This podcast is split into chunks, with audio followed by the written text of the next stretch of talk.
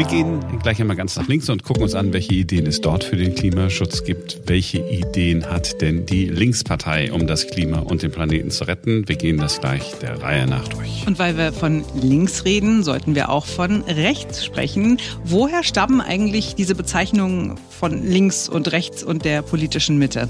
Das besprechen wir an diesem 14. September 2021. Ich bin Simone Panteleit. Und ich bin Marc Schubert. Willkommen in einem neuen Tag.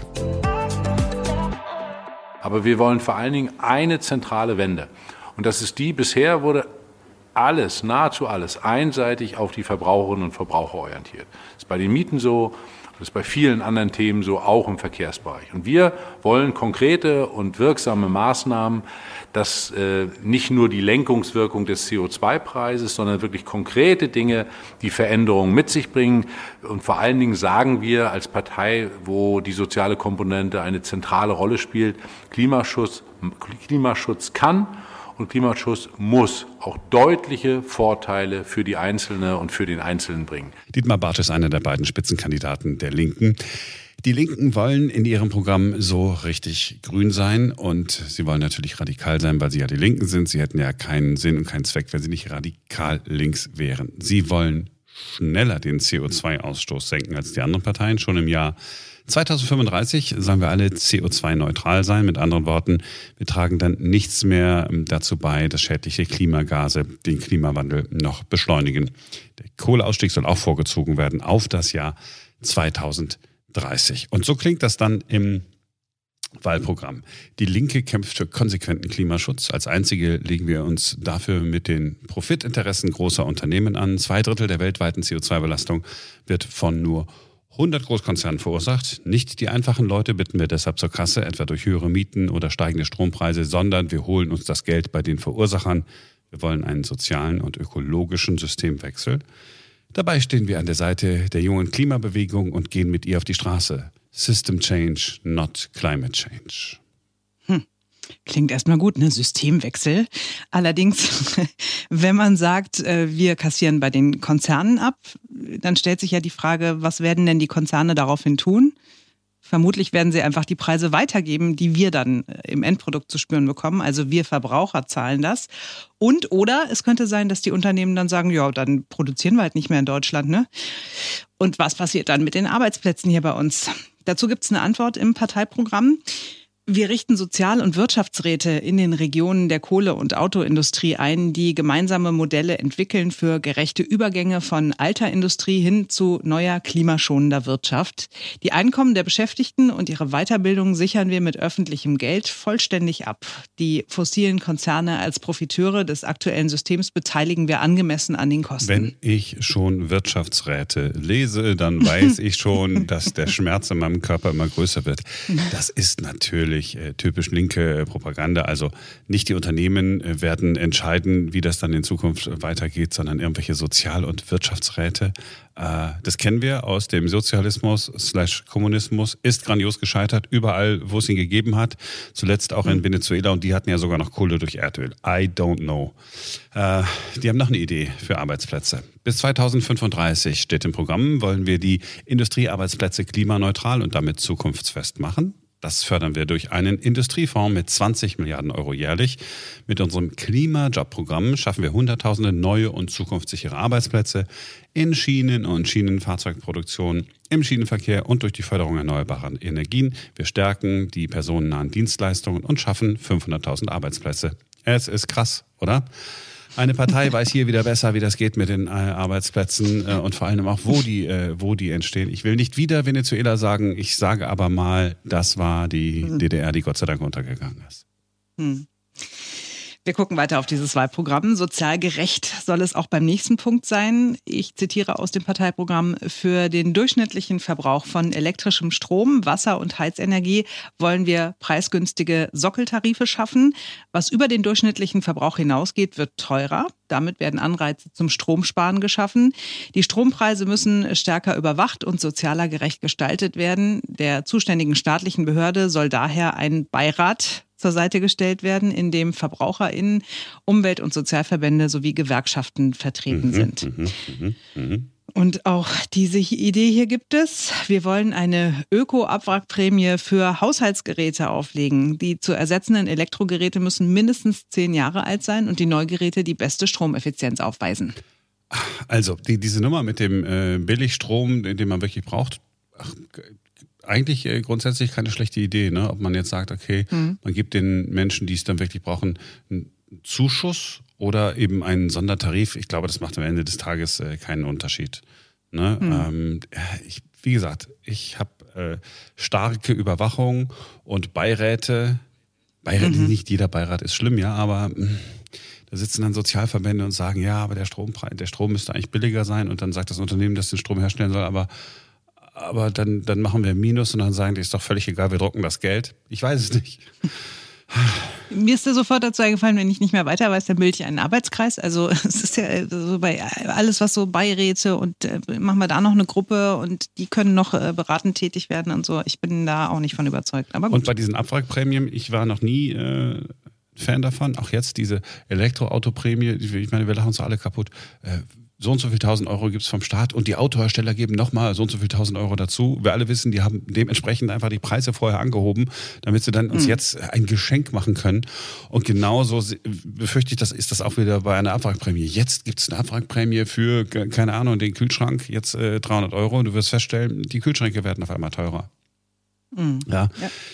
Ja, okay. Aber grundsätzlich, ja, den Gedanken, ähm, also ich, ich, bin nicht total dagegen. Ich finde es jetzt, ja, hm, ich, ich bin jetzt, so, noch was Konkretes, was sehr Konkretes. Und das muss man den äh, äh, Linken wirklich lassen. Die sind sehr konkret in ihrem Programm. Janine Wissler, die Co-Spitzenkandidatin, präsentiert den ÖPNV überall und kostenlos. Ja, wir haben ähm, ein Konzept vorgelegt, wie man in drei Phasen zum kostenfreien ÖPNV kommen kann. Da müssen wir natürlich vor allem über die Finanzierung reden. Wir wollen die Subventionen, die Förderung des Automobilverkehrs schrittweise, die wollen wir reduzieren und ähm, auch die Privilegierung rausnehmen. Und ähm, wir wollen äh, die Infrastruktur ausbauen, weil vollkommen klar ist natürlich, ähm, dass wir wir zwei Probleme haben. In den Städten sind die Busse und Bahnen oft viel zu voll. Das heißt, wir müssen die Kapazitäten unbedingt erhöhen. Das heißt, durch ähm, größere, das heißt, durch, durch mehr Fahrzeuge, das heißt, durch eine engere Taktung.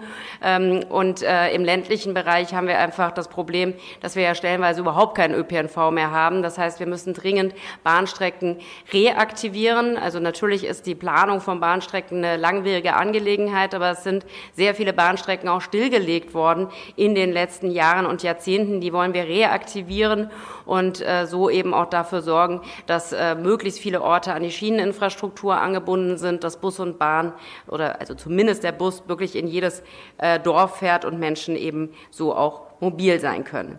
Ja, das ist äh, unser Vorschlag und wir wollen eben ähm, nach und nach äh, den Nulltarif umsetzen, von einzelnen Gruppen ausgehen, dann eben wirklich zu einem allgemeinen Nulltarif, weil wir der Meinung sind, dass nicht die Menschen, die äh, den ÖPNV nutzen, alleine für die Finanzierung aufkommen sollten, also beziehungsweise für den Teil, der nicht steuerfinanziert ist, sondern dass wir das insgesamt ähm, gesamtgesellschaftlich aufwenden sollten. Dieser Vorschlag ne, ist ja vor, ich glaube, vor zwei Jahren, ich weiß nicht, mit zweieinhalb Jahren in der Bundesregierung mal diskutiert worden. Äh, mhm. Kostet schätzungsweise, ja, Berechnungen damals waren so 13, 14 Milliarden Euro. Äh, wenn man wirklich alles kostenlos macht, also das heißt kostenlos, das ist natürlich nicht kostenlos, irgendeiner zahlt wer der Steuerzahler, wer ist der Steuerzahler? Ach, mhm. das bin ja ich. Ähm, in einem ersten Schritt ähm, wollen die Linken dass Kinder und Jugendliche äh, kostenlos fahren können. Gibt es in äh, Berlin ja schon so. Rentnerinnen mhm. und Rentner, Sozialhilfeempfänger sollen dann freie Fahrt haben. Und mir fällt dann dazu immer ein, okay, Sozialhilfeempfänger, dass sie nichts bezahlen, liegt auf der Hand. Ja. Mhm. Bei Rentnern, ja, wenn, wenn der Rentner kein Geld hat, aber ähm, ich will es mal so sagen, ich kenne auch Rentnerinnen und Rentner, die haben Geld bis unter die Decke. Und warum sollen die jetzt eigentlich kostenlos fahren? Also, weißt du, jetzt könnte man, vielleicht mhm. haben die ja höhere Steuern bezahlt und deswegen einen höheren Beitrag geleistet an diesem umlagefinanzierten öffentlichen Personennahverkehr. Kann ja sein. Aber auch bei dieser Kindergeschichte, ich habe mir immer gefragt, warum soll das Kind eines Millionärs kostenlos mit dem Bus fahren? Also ich habe kein Problem damit, dass das tut, aber irgendwie so richtig sinnvoll ist es nicht. Und ich behaupte auch, dass die meisten Leute, die es sich leisten können, das auch gerne bezahlen würden. Also meine Kinder haben ja auch das kostenlose BVG-Ticket hier in Berlin und profitieren davon. Ähm, uns würde das jetzt nicht umbringen, wenn wir das zahlen müssten. Ne? Also ich meine, wir sind jetzt keine Großverdiener, aber wir könnten uns das durchaus äh, leisten für unsere Kinder, so ein Ticket zu kaufen. Von daher glaube ich, unterstelle ich einfach mal, man nimmt das gerne mit, aber es wäre auch kein Problem, wenn es dafür irgendwie, keine Ahnung, eine Einkommensgrenze mhm. oder so gäbe, ja. ne? Ab wann das dann nicht mehr gezahlt wird. Nächster Punkt, die Deutsche Bahn. Wir haben ja gerade gehört, Bahnstrecken werden wieder in Betrieb genommen, wenn es nach den Linken geht. Und die Ticketpreise sollen mindestens halbiert werden. Es gibt auch noch mehr hier zum Thema Ressourcenverschwendung. Um Umweltzerstörung zu beenden, muss die Produktion an nachhaltigen Kriterien ausgerichtet werden. Wir stellen um auf Kreislaufwirtschaft und auf mehr Qualität statt Wegwerfkram. Dafür führen wir verpflichtende Standards für Lebensdauer, Update, Upgrade, Reparier, Weiterverwend und Recycelbarkeit ein. Also das Recht auf Reparatur ist den Linken wichtig. Ja, und äh, kann man eigentlich nichts dagegen haben. Ne? Das ist ja richtig. Ähm, auch da wieder, wie machen wir es denn? Äh, wenn, wenn da steht, da muss die Produktion an nachhaltigen, also was machen wir dann? Apple hält sich sehr wahrscheinlich nicht an die Vorgaben, äh, die wir hier machen. Äh, darf man dann das Telefon nicht mehr kaufen oder nicht? Richtig, wichtig, glaube ich, dass wir darüber reden, dass wir darüber diskutieren und dieses Recht auf Reparatur ähm, ist ja auch etwas, was jetzt nicht nur von den Linken äh, gefordert wird, sondern es wäre natürlich toll, wenn sich das umsetzen ließe. Naja, und dann kaufen wir doch alle wieder das Telefon, das uns am besten gefällt und nicht das, das sich am besten reparieren lässt. Ich kann mir wirklich an die eigene Nase fassen. Aber es ist halt auch wirklich, auch da, es ist eine Kostenfrage. Ne? Also ich habe mir vor nicht allzu langer Zeit äh, einen Wasserkocher gekauft von einer Markenfirma. Der war sehr teuer, Gott sei Dank war er im Sale und bla, mhm. ne? Also war nicht ganz so teuer wie gewohnt. Aber die, das ist wirklich ein Qualitätsprodukt, hält garantiert auch länger als die Wasserkocher, die ich davor hatte, die so eine 19,99 Euro bei, beim Drogeriemarkt um die Ecke äh, sind. So. Nur Leute, die sich das nicht leisten können, so einen teuren Wasserkocher zu kaufen, selbst wenn er im Sale verkauft wird, ähm, die kaufen sich halt nach wie vor die billigen Sachen, die dann eben auch schneller kaputt gehen. Weil sie nicht das Geld haben, jetzt was weiß ich, mehr Geld zu investieren und zu sagen, okay, genau. dann habe ich halt in der Zukunft keine Ausgaben. Ja, ja, das ist, wenn man von der Hand in den Mund leben muss, ist das sicherlich äh, so. Ähm, ja, ich, ich, glaube an einem, an einem bestimmten Punkt, also wenn wir, wenn wir ressourcenschonend sein, ressourcenschonend, ne, kann man das Wort auch nochmal richtig aussprechen, Marc? Ja, ressourcenschonend. Ist ja, dann schwer. muss man einfach hingehen und muss dann auch Dinge verbieten. Also das, das ist dann so, weil sonst wird immer so ein billiger Wasserkocher hergestellt. Und es gibt jemanden, äh, der den kauft. Wir sehen, da ist auf jeden Fall Potenzial, um, um besser zu werden. Ja, und insofern ist es doch cool, weißt du, wenn das mal da in einem Programm steht und nur, dass wir jetzt wieder drüber sprechen, ähm, hm. hat er vielleicht auch schon was geholfen. Deswegen grundsätzlich Idee gut, Umsetzbarkeit natürlich schwierig, aber deswegen muss man die Idee ja nicht verschweigen. Eine Nummer, die mich tatsächlich äh, überrascht hat ähm, im ersten Moment überrascht hat. Äh, die Linken wollen nicht das, was eigentlich alle anderen wollen, diesen CO2-Preis. Also, dass man mehr zahlt, äh, wenn man mehr CO2 verbraucht. Äh, da heißt es, kein Klimaschutz auf Kosten ärmerer Menschen. Die CO2-Bepreisung ist ungerecht. Auch vermeintliche Ausgleichsmaßnahmen wie ein Öko-Bürgergeld reichen nicht aus, soziale Härten zu vermeiden. Ein hoher CO2-Preis erlaubt reichen Menschen, die es sich leisten können, weiterhin mit Luxuskonsum Umwelt und Klima zu zerstören ja. Ähm, hm. Das ist dieser Zertifikatehandel, ähm, mhm. ne, mhm. den, den die da nicht wollen. Also das Modell, das äh, all die anderen Parteien in ihrem Programm haben, ist ja im Prinzip auch die Grundlage der Überlegungen der FDP, die wir ja schon vorgestellt haben. Also wer mehr verbraucht, zahlt mehr. Jetzt ist die Frage, woher soll denn, woher soll denn generell überhaupt Geld kommen für all die, die Vorschläge, die die Linken äh, da gemacht haben? Äh, man weiß es nicht und es wird ja auch nicht billiger. Ja, also ich, ich finde, also viele Ideen klingen irgendwie gut, viele klingen irgendwie so, okay, wow, das klingt sehr nach ähm, früheren Zeiten und wir wissen schon, dass es nicht funktioniert. Ich bin da auch skeptisch, sage ich mal, ob ich das alles so richtig finde, was sie sich da ausgedacht haben. Aber immerhin, sie sind sehr ehrgeizig. Sie schreiben auch genau auf, wie viele Windkraftanlagen und Photovoltaikanlagen sie bauen wollen. Mehr als bisher auf jeden Fall. Quarks und Co. vom WDR hatten ja zuerst das FDP-Klimaprogramm als das Beste bewertet, haben dann aber gesagt, nee, wir glauben der FDP nicht, dass sie das wirklich will. Und so sind dann die Linken Nummer eins geworden. Das Programm der Linken ist also schon recht nah an dem, was tatsächlich fürs Pariser Klimaabkommen passieren müsste. Aber ein wichtiges Instrument für Klimapolitik lehnt die Linke ab, und zwar den Emissionshandel. Auf EU-Ebene will sie ihn reformieren, ansonsten aber so wenig wie möglich verwenden. Expertinnen halten den Emissionshandel aber für wichtig, um weg von fossilen Energieträgern zu kommen. Komplett auf den Emissionshandel zu verzichten, wäre nach unseren Recherchen keine gute Idee. Konkret heißt das, die Linke hat zwar gute Pläne im Programm, aber es ist nicht klar, wie sie die ohne Emissionshandel oder mit so wenig wie möglich schaffen will. Ja, die Frage der Machbarkeit stellt sich bei all dem. Ähm, wenn man schon äh, in neun Jahren raus aus der äh, Kohle will, eine ganz entscheidende Frage ist, haben wir genug Strom? Ist das zu schaffen? Quarks und Co. sagt ja, die Linken haben das beste Programm, obwohl die Redaktion, haben wir ja gerade auch äh, gehört, ne, Zweifel hatte. Hm. So, also das war jetzt das Programm der Linken. Du hast auch schon schön gesagt, ja, äh, viele tolle Ideen, die äh, ganz super wären, wenn man sie einfach machen könnte. Es wäre super, wenn wir morgen äh, keinen Kohlestrom mehr herstellen würden, aber äh, dann wissen wir auch schon morgen nicht, wo wir den anderen Strom herholen sollen. Und Na, vor allen Dingen, weil der Stromverbrauch ja auch immer mehr steigt. Also wir wollen Elektroautos haben und äh, dass äh, die ganzen Verbrennungsmotoren verschwinden. Nur irgendwoher muss der Strom dafür ja herkommen. Und also für mich klingt es tatsächlich auch so ein bisschen irgendwie nach Phantasialand, aber. Ja. Also die Franzosen, äh, die Franzosen äh, stehen sicherlich bereit. Die würden uns sicherlich ihren äh, Atomstrom zur Verfügung stellen. Ja, ja die Polen auch. so, ähm, das waren also die zwei Platzierten laut Quarks und Co., der einzig wahren Redaktion, die äh, Rankings macht, wie es ihr gefällt. Als nächstes sind nach dem Quarks und Co. Äh, Ranking die Grünen dran. Die gucken wir uns dann auch an. Was die, ja, die sind ja, müssten ja eigentlich so das Original sein ne, in Sachen Umweltschutz. Mhm. Einmal gucken wir jetzt noch ganz kurz auf das Kanzlertriell. Sonntagabend. Wir wollen einmal kurz auf Friedrich Merz zu sprechen kommen, der nach dem Kanzlertriell getwittert hat. Eindeutiger Sieger heute Abend, Armin Laschet.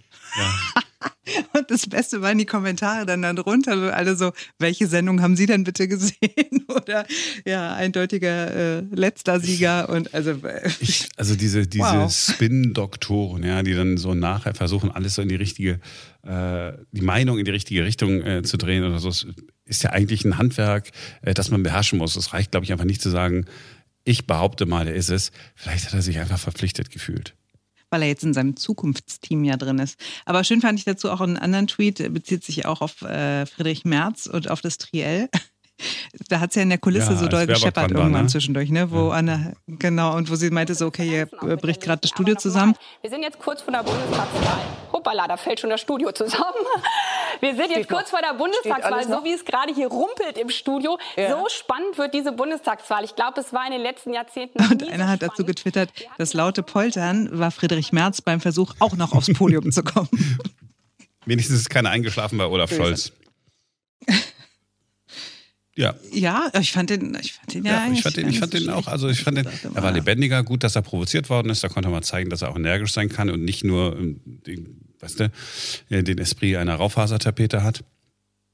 Insofern, ja, ja, doch, ganz gut. Das einzig Schlimme an diesem äh, Triell-Ding ist, dass immer noch mal eins kommt. Ne? Ja, wobei, also ich meine, jetzt das erste war ja wirklich äh, totlangweilig, das zweite war schon, da war schon deutlich mehr Bums drin und äh, von daher, ich glaube, am, äh, am, nächsten Sonntag gehen sie sich dann total ja. an die Gurgel wahrscheinlich. Ja, könnte sein, dass es nochmal ganz interessant wird, wenn so die ersten es vielleicht aufgegeben haben. Weißt du? Also wenn der Laschet danach sagt, so jetzt ist mir völlig ja. egal, vielleicht ist er völlig befreit und, und haut einfach einen äh, nach dem anderen raus. Wir bleiben aber bei der Politik. Also im weitesten Sinne. Hm? Man wird es uns sicherlich vorwerfen, aber jetzt wird es wenigstens ähm, unterhaltsames Brainfood geben. Ich fand die Geschichte nämlich total nice. Warum äh, redet man von links und rechts und Mitte, wenn, wenn man von Parteien redet? Ich hätte überhaupt gar keinen Plan gehabt, muss ich ehrlich dazu sagen. Aber mein Vater hat immer gesagt, steht alles in Büchern, ja. Ich habe es nachgelesen. In und, einem Buch? Äh, äh, in diesem Internet ah. tatsächlich. Ich bin doch schon, du weißt, du kennst mich. Ja, sie kennen mich. Ich bin so modern und so zukunftsgewandt. Äh, Alles gut. Gewandt. Alles gut. Nein, ich war Also in diesem Internet stand drin, dass äh, seit mehr als 200 Jahren Parteien und ihre politischen Positionen so unterschieden werden. Und das geht zurück auf eine Sitzordnung im französischen Parlament. Ende des 18. Jahrhunderts. Und zwar war das in den Anfängen der Französischen Revolution, als zum ersten Mal die Nationalversammlung einberufen wurde. Da saßen auf der linken Seite die Politiker, die eine demokratische Staatsform gefordert haben, in der die Bürger politisch mitbestimmen und alle Menschen die gleichen Rechte und Pflichten haben. So rechts von denen haben die Royalisten gesessen, also die konservativen Anhänger des Königs, die wollten, dass alles so bleibt, wie es ist, dass das Ständesystem erhalten bleibt. Und dazwischen hat sich dann in der kommenden Zeit die sogenannte Mitte gebildet, eine Gruppierung, die zwar eher monarchistisch orientiert war, aber doch sehr auf Ausgleich gesetzt hat. Und das hat sich dann von Frankreich aus nach ganz Europa ausgebreitet. Hier bei uns in Deutschland sitzen tatsächlich schon seit der Nationalversammlung in der Frankfurter Paulskirche 1848 die konservativen Parteien auf der rechten Seite des Parlaments und die eher sozialen, sozialistischen Parteien sitzen bis heute links vom Bundestagspräsidium. Und ohne dass sie einer gezwungen hätte, hat man einfach so übernommen. Das ist einfach so ein Automatismus. Mhm. Das heißt, die Royalisten von damals in Frankreich, äh, das wären mhm. sozusagen. Das ist die AfD von heute. Ja, ja. noch, ja, vielleicht sogar noch Die schlimmer. Frage jetzt, wen beleidigen wir damit mehr? Ja, äh, ja, gut, die Royalisten waren damals in ihrer Zeit, die sind wenigstens heute nicht aus der Zeit gefallen, aber die AfD, das, die, die sind ja, die haben ja ein Gedankengut von gestern, also insofern äh, passt das schon. Jedenfalls, das war's für heute. Ähm, wir gucken uns die anderen äh, Klimaprogramme noch an und äh, gucken aber nicht nur auf die Parteipolitik in, in dieser Woche, versprochen. Das war's für heute. Freuen uns, wenn ihr morgen wieder dabei seid, denn dann ist wieder ein neuer Tag. Bis dahin. Hurra!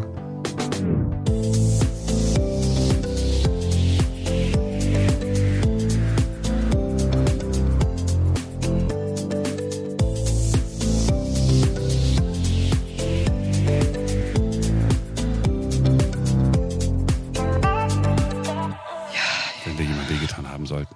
Du weißt doch, es ist uns völlig beliebig. Wurscht. Es ist echt wurscht. Ja. So. Boah, was haben wir heute viel geredet. Ich habe Fransen am Ohr, äh, am Mund. ja, okay, wow, das war ein freudscher Versprecher. Nein, so viel hast du gar nicht geredet. Wow. Nein, du warst toll, Marc, du warst ganz, ganz toll. Äh, du erstmal, also ähm, ja.